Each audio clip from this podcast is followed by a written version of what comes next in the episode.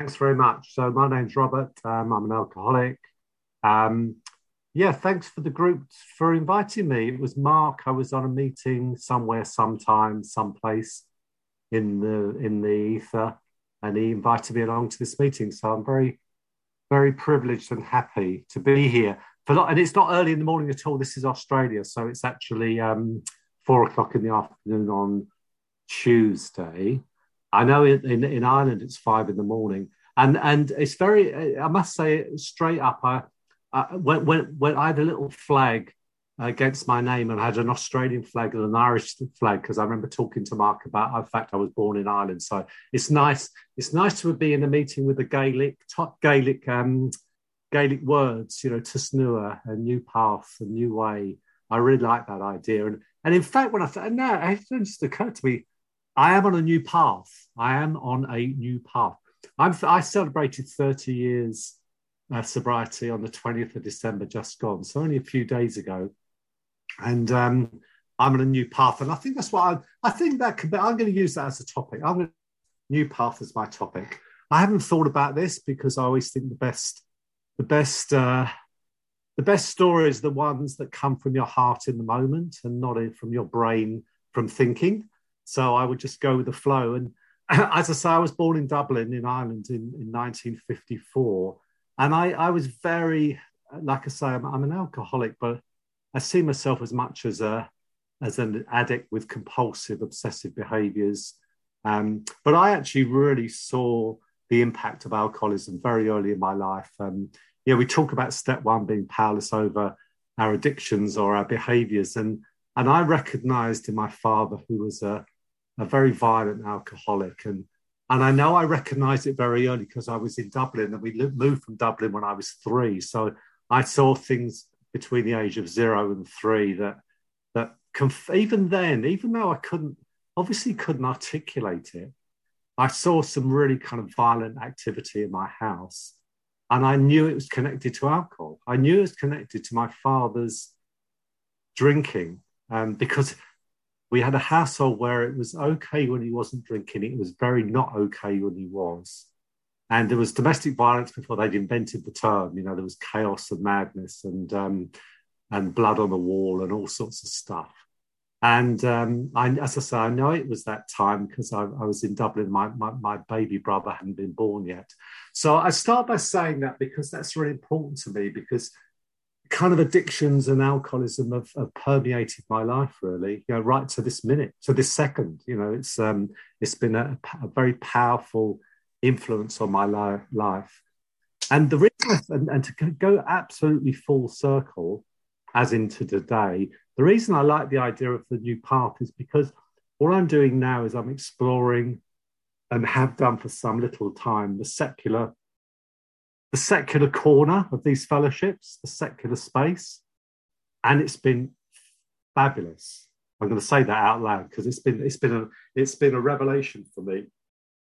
So I, I you know, I, I, grew up in this this this this this this alcoholic family, and there was oh gosh, everything I've heard happened. You know, suicide attempts, police, mental institutions, moving doing moonlight flips. Some people understand running away from stuff. You know, my father often got involved with some very uh, unsavory people that he might owe something to. And there were times when we'd literally flee from the house in the back of a car to somewhere, um, you, know, you know, with, with, with, with various children in tow and bottles of whiskey being passed between my mother and father on the front seat and then rolling back towards us. I, always remember this kind of Jameson's bottle of Jameson's was my. I, I love seeing Jameson labels. If I'm if I'm passing through a um, airport these days, I always go and have a look at Jameson whiskey labels because they, they're, bizarrely fond. I've got bizarre fondness to them, like a childhood memory of, of, of, of the bottle rolling from the front seat of the car as my parents were careering through the night, and then roll back to where me and my brothers were cowering, wondering what the hell's going on next. Um, my two brothers, particularly, I was just kind of observing it almost like an alien in some ways, kind of you know out of body experience, I suppose. And anyway, um, Mark said to me, "There's no time limit." I mean, I wonder what happened if you actually did a sort of, you know, a, a, um, a Fidel Castro or a, you know, uh, and spoke for like seven hours. Would people just disappear gradually and new people would turn up? I just think it's, I don't know. Anyway, that just occurred to me, but I'm not going to do that. Don't you worry. I'm, I'm not that narcissistic. Uh, but I'm, I'm, i realize I'm already going through sort of blow by blow from, I'm, I think I'm about four years old by now. But anyway, um, so yeah, I love seeing Jameson's whiskey bottles, and I do that, and I look at the little creamy labels on the Jameson whiskey, and, and I have this kind of memory of childhood, but I also have a memory of the fact that that was my that's what I used to like to drink, and I was always used to think in my family if there's a Jameson's bottle of whiskey in the family, there would be chaos and violence by the end of the night. But uh, well, you know, I, I I I swore blind I wouldn't follow my father's footsteps because I watched him trying to um, trying to deal with his mental, physical, emotional, spiritual malaise through drinking for decades. And I watched him in those days, I'm talking about the sort of 60s and 70s, 60s particularly, mental institutions. They used to lock up alcoholics and he had electric shock therapies. And he was on the, some of the very early antabuse treatment programs um, back in, we were in England by this time. We did a, we, did a, we did a very, we did a geographical to England, to London, and ended up in London. I haven't got an Australian accent, in case you wondered. I've got a kind of a London accent, not an Irish accent. I'd like an Irish accent. In fact, if Newer can give me an Irish accent by sort of default, I'll be very happy because I think it's the nicest accent on the planet. Maybe I'll just maybe I'll just fake one and try. I'm sure you could go on the internet and get someone to coach you to speak in a particular accent, and maybe I'll try that, but not for now. Um, so um, yeah, I, I, I saw that all this happened to my dad, and um, I saw swore blind when I was a teenager that I wouldn't go drinking. And I, when I think about it, I kind of white knuckled my way. When my when my friends started drinking, I used to I used to they used to go into the pub and I'd go and sit in the cinema and watch a movie just so I didn't drink. I'd, sit, I'd watch some great movies, you know, on my own, sitting there. Uh, I loved I quite loved I still like to do that now actually. And um, but then when I finally picked up a drink, I don't know if there's a genetic predisposition. I mean, I think you know, the the the, the, ju- the, jury's still a little bit out on that one. But God Almighty, when I I drank to blackout day one, day one blackout, and then for the next twenty five years, um, I drank to blackout.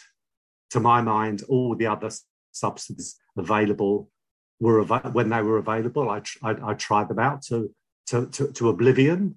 Um, I was one of those kind of compulsive addictive people that if someone said you know, lick this toad, lick this frog, it will make you feel different. I would lick the frog. I wouldn't ask you what was on the surface of the frog. Or if they said, you know, here's a powder, stick it up your nose, it'll make you feel different. Here's a tablet, swallow it, it'll make you feel different. I wouldn't ask the chemical constitution of the substance. I'd just take it. And then if it made me feel different, I'd want all of all of it and, and everything else. And then I'd steal it from people if I had it, I'd, I'd steal it from my best friend, which I did many a time, unfortunately. And I remember one time stealing stealing um, some dope from this very good, very lovely. It just came into my mind as I said that. This very beautiful friend of mine, this very beautiful friend of mine, and we were at his party, and I stole his dope, and he saw me do it, and he he looked around at me, and he said, you know, he said, Robert, you know, why did you do that? You know, why why did you do that? And I know why I did it because I was an addict, you know, I, I was a compulsive, addictive person. And, and, and, and, and that was more important than the friendship. And that's very sad. That's, that's very sad, sad thing to, to recall and remember. But I do recall and remember that. So you don't need all the blow by blow accounts, but for the next 25 years, you know, as it says in the, you know, in, in the literature, you know, beautiful relationships were shattered. Children were left crying in the, in, in, in train you know, opportunities came and went, houses came and went. Um, but most of all, I, I, most of all, most of all, most of all, most of all, I lost my kind of spirit. And and when we talk about like a spiritual journey thing, I was I've always been on a I've always been on a sort of a spiritual journey of one description, right to this second, to being in this meeting. This to me is a spiritual experience, speaking at this meeting with with with all the beautiful people who I don't know uh, here. All the all these lovely how many 20 people that's a nice round number if we could get to 25 i'd be very excited because that's my lucky number which i've had for many years in fact when when my father used to beat my mother to a pulp i used to count in i used to put my fingers in my ears and i'd count to 25 and i would unpop them And if it was still chaos and smashing and bashing, I'd stick my fingers back in my ear and I'd count to 25. And eventually, if you do that for long enough, it might take several hours. It stops. And then I realized it was a lucky number because eventually after 25 it stops. So if we could get five more people, that'd be nice. We'll see how the thing goes. Um, so yeah, 25. In fact, yeah, I, I drink and drank and drugged for 25 years. Um, and finally uh, ended up, I, I, oh yeah, I was on the spiritual journey. Yeah, I was always on the spiritual journey. I was always, when I was a very young kid, I, I often tell this, this little anecdote, but it was the truth it. I was about seven years old and I wanted to find God. And I went to brother, can you come with me? We'll go knock on the vicar's door and ask who God is. So we we went. We were only kids. I was seven. He was nine, and we knocked on this vicar's door. It was late afternoon, and he opened the door. I can see his face to this day. He was like a fifty-year-old, slightly crouched over little man, black swept over hair like over a baldy spot. And I said to him, "Can you tell me about God?" And he looked at me as if I'd said to him, "You know, can can I can you tell me about the, you know, can you tell me about the price of price of caviar in Moscow or something. He looked very bemused, as if it was the most strange question ever been asked. And he, I remember him looking at me. I had this very strange notion of someone behind him. I don't know what it was, like whether he's holding someone hostage or what. I wasn't sure. And he just shrieked at me. He said, "Go to Sunday school!" And he just threw the door, slammed the door in my face. And I thought that was that wasn't what I was expecting. So that was the beginning of my spiritual journey. And then during my during my drinking and drugging days, I'd, I'd always find myself in a temple or a what, or I'd find myself in a um, you know a cathedral or whatever it might be, or in a forest. And um, at the age at the age of 19, I joined a religious cult when I was 19 to try and find God. That lasted about three years, and then after that, I um, I went to the London School of Economics, which for anyone who knows that place, especially in the 70s, it's a a hotbed of Marxist revolutionaries. So I became a revolutionary socialist, and then Karl Marx became God for a short while. Um, and I was I was always searching, always searching. And I, one, one particular time, I remember going on a on a drinking and drugging spree where I linked up a series of cathedrals going through the through the through England, from London to to Ely, to Lincoln, to Beverley Minster, to Whitby, all these sort of spiritual places and sitting in them and trying to find God, but being drunk and stoned at the same time. So when I got to the age of 38 and a half, on the 20th of December, no, it was actually the 18th of December 1992. And just as a footnote, my dad had been in and out of AA for some years as well, which was remarkable. He had some quite big chunks. He had 17 years of sobriety at one point. He actually ended up dying quite a gruesome alcoholic death eventually because he went back drinking again. But I won't I won't go into that story now. That's not necessary. But it, it does always remind me, and I often use that story that um, you know it's uh, you know addiction kills people. It killed my father. Eventually killed him quite quite sadly uh, on his own in a in a yeah, in a small town in India.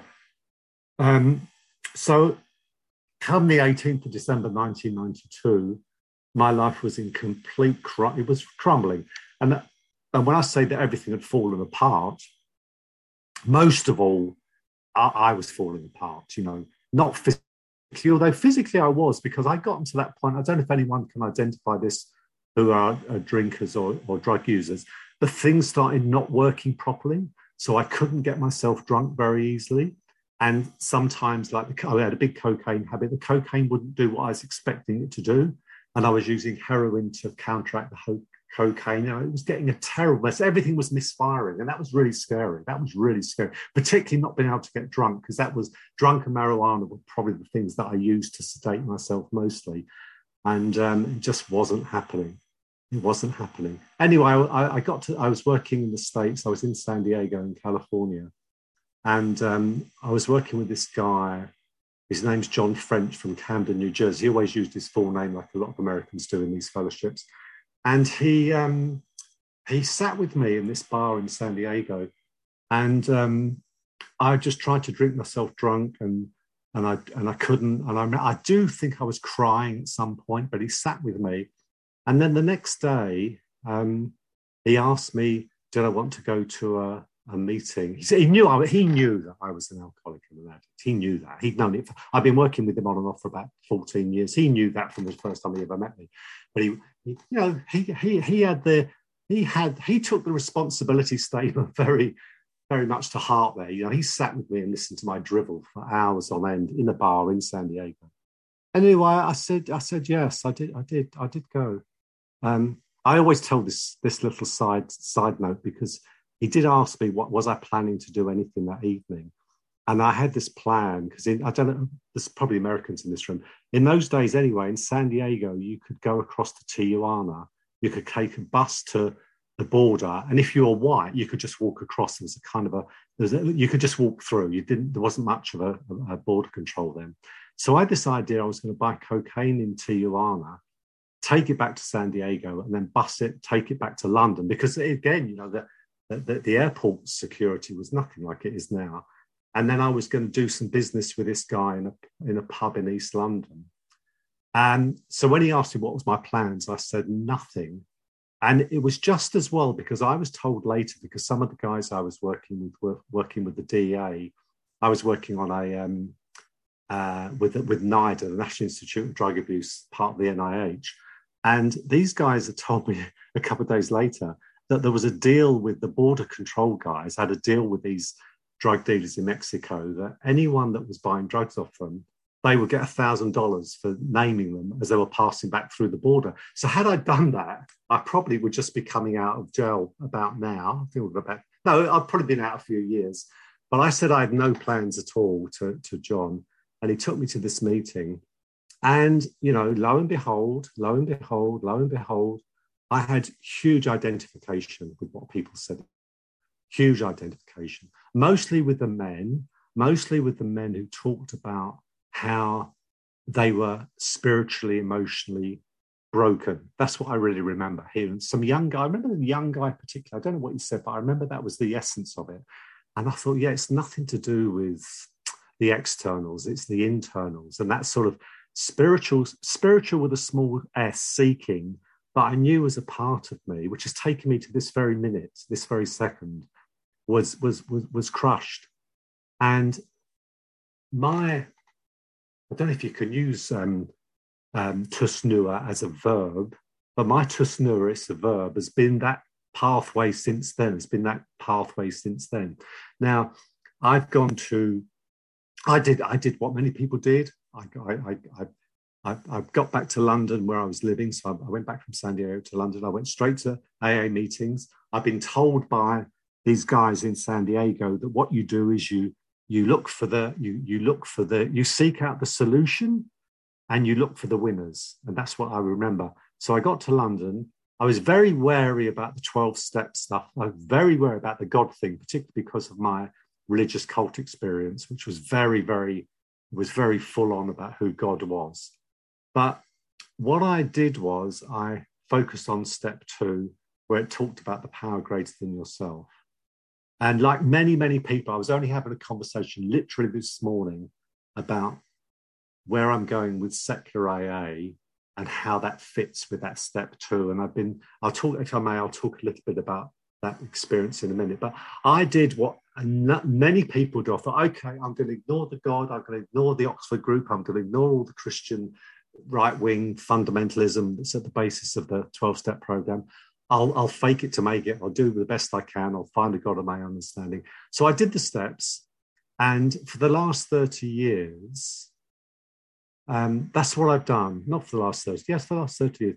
I've done that. I've worked the program. I've stayed pretty close to the um, the big book of Alcoholics Anonymous. But just before COVID time, and this is what I was doing just before COVID time, I thought, I know what I'm going to do. This was about a year before COVID. I'm going to start reading the big book of Alcoholics Anonymous, a page at a time, one page a day, and read the daily reflection. And I did that, and I thought, this is a bit weird. Why are you, why are you just doing this? Why don't you just read some other stuff? And so I gave myself permission. And I've always talked about being, ag- I've always said I'm an agnostic in AA. I've always said that, you know, and I've always bought that we agnostics. So people say, you know, read, if you're an agnostic, read ag- we agnostics. It's like saying, if you want to be cured of homosexuality, read a book about being cured of being homosexual. So that's what we agnostics about, because it basically says you might think you're one, but it's okay. Pray hard enough, and you'll, you'll, you'll, you know, you'll be cured. So it didn't do it for me. So what I, I gave myself permission to just start reading very broadly, and I've always been interested in, you know, other other other um, uh, philosophies, other religions, other belief systems. And prior to this, I got very interested in a group called Science and Non Duality. I don't know if anyone else has come across them. They're very big um, internationally now, but it's basically this movement where they're showing how some of these, it's a combination of people who are eminent scientists and people who are involved, you know, in, in religious philosophy right now, that Buddhist around non-duality and you know, n- not not a God concept, but a spiritual concept, and they've come together. And I was I've, I spent a lot of time a few years ago following where that was leading, and it was basically saying, you know, a lot of the a lot of the the, the science that we see uh, if, uh, coming out of the recent decades confirms all what people say about you know a universal energy you know a universal energy that actually keeps everything ticking along. You know, there is there is a force, there's an energy that is not easily explicable, but um, science shows um, confirms a lot of what was being taught in Hinduism and, and, and Buddhism. So I, I, was I was that was a that was a sort of subtext that I was reading around. But then I decided just to read very broadly and just let it unfold. So over the last three years, I've been reading quite broadly the Quakers, the Stoics, the Taoists, the Buddhists, Celtic mythology and philosophy because of my Celtic background. I live in Australia and I got very interested in um, Aboriginal First Nation philosophies and mythologies and views of creation and all this kind of stuff. And then I started reading about agnosticism more broadly because you'll often hear people in AA, I don't know if it's the same in other fellowships, but they will tell you that agnostics means you've got no knowledge because you know the actual literal translation of the word agnostic is without knowledge. And my counter to that would always be, well, actually, you know, to be an agnostic just means there isn't enough knowledge either way. You know, you, you which to my mind is the the only sensible place to be. You know, there may be a God, but there may not be a God.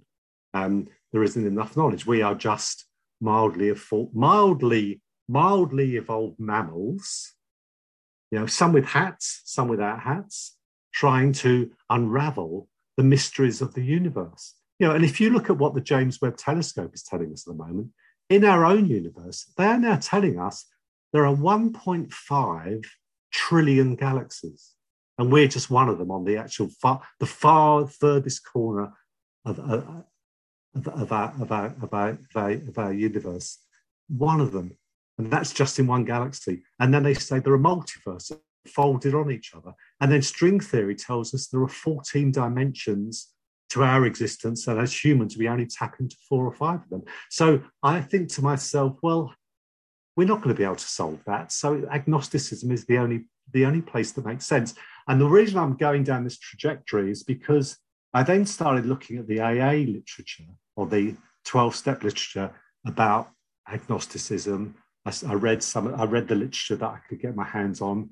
You know, the history of agnosticism in AA, which was a real eye opener for me. And I won't go. You know, many people in this room will know when I talk about you know what happened in Canada and Toronto. That's not commonly known in many parts of the the AA world. And um, and I just got more and more interested in the secular um, corner of our fellowships.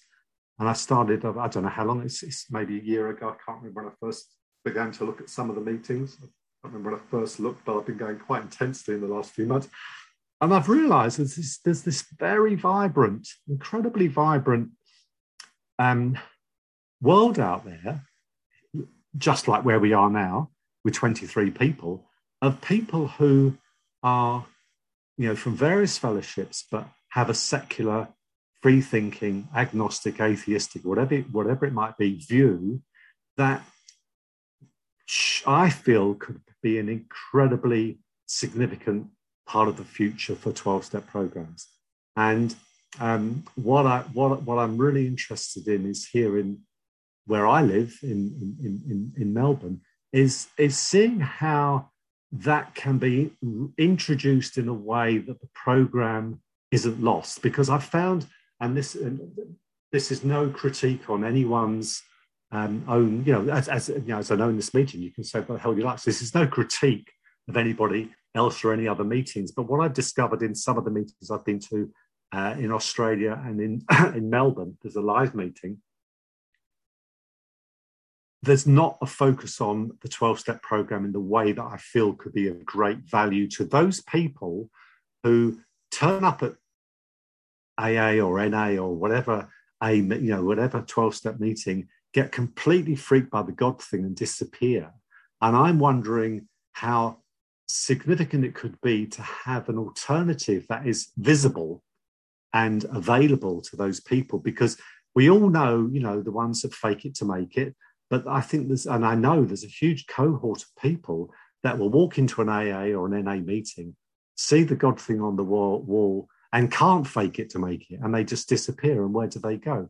So um, to, to bring this thing full circle, where where where um, where I'm at as an individual at the moment is um, working with a few people here or, or, gathering with a few people here in Melbourne to set up a, a secular meeting with focus on the program. So I've been looking at those, you know, there's that, you know, the 20 alternative steps. And I, I, you know, it's up to the group how we go, but one possibility would be take a variation or one of those uh, one of the secular steps or the agnostic steps, and have that as an integral part of a meeting. And what we're discussing at the moment is with a group quite close by that has a step meeting on a Thursday night, and they they're they're they're, they're amenable. At least the, the, the secretary and some of the committee members are amenable to us having a secular meeting in a room in the same venue so that that opportunity is available for anybody else in that meeting or someone who may stumble across that meeting so um, I, I, don't know where I started with this or where I've finished, but I certainly should finish by now because it's nearly half past four. But um, uh, yeah, I, I, I, you know, when I like a lot of these secular meetings end up with the responsibility statement. When I when I first went to AA, I spent a lot of well, no, actually, I spent most of my time in Melbourne. But the first thirteen years of my recovery were mainly based in London, and most of the meetings ended up with the as long as well as the Serenity Prayer, they'd end up with the "I am responsible." Um, statement. And you know, you know, I'm responsible when anyone reaches out for help. I want the hand of AA always to be there for that. I'm responsible. And I, have got a little sense of, you know, per, personal responsibility with the knowledge I've gained and the insight I've gained in the last few months and from the reading and for this beautiful, oh my lord, the, the, the beautiful literature that's out there available, you know, instead of having to read, you know, you know, hundred year old literature. You know, it's great stuff, but it needs to be. I, I love. I, I, somewhere I was reading about. You know, if this is going to survive. In fact, Bill. You know, we all know that Bill Wilson, God bless him, you know, the found, one of the founders of AA, was very clear about the need for AA to grow and to and to be you know to be in tune with the times. It's only been you know the stranglehold that has been held of the, some of these fellowships by people who don't want to see change that needs to be broken. And that's going to be maybe problematic. But um, i feel that because of that knowledge i've gained and the experience i've gained and the fact i've got a big chunk of time up which makes a difference that I, I, I do feel responsible for trying to do something to make that available to those people who walk through the doors and balk entirely at the religiosity and the god thing and that there may be somewhere and i love the somewhere available to them i love the fact that it's inclusive you know that battle they had up in canada to ensure that secular meetings could remain within the within the aa fellowship and not outside of it was was was so significant and it's great here in australia you know if i if i type in um, in, on the Australian AA website for secular meetings, they come up. You know, they're on the directories, and I know they are elsewhere. So um, I'm really looking forward to this next step. And to my mind, I see that as my spiritual journey. You know, I, I don't go, yeah, I, I, yeah, I've done plenty of silent retreats for days on end and meditated and, you know, done various practices. But I always see spirituality to me is an, about an action. It's about action. It's not about, you know, well, it's, it's, it's action. So uh, I, I, I, hope that uh, I, I'm hoping that come the end of January, beginning of February, um, we'll be able to list a new meeting in Melbourne that's um, that's got a gives people a, live meeting as well because we're able to, to have live meetings here. A, a live meeting will give people the opportunity who want, who want a secular secular experience. You know, doesn't mean it's not spiritual. I'm absolutely you know I'm absolutely convinced that you can have a great spiritual experience without having a deity, and that's been my experience for 30 years. So I'd like to share that elsewhere. So I know it says you could talk forever, but I would have thought 30 minutes is ever enough for anyone. So I'll stop there. And thanks everyone for for, for, being here and giving me the chance to share. Really appreciate it. Thank you.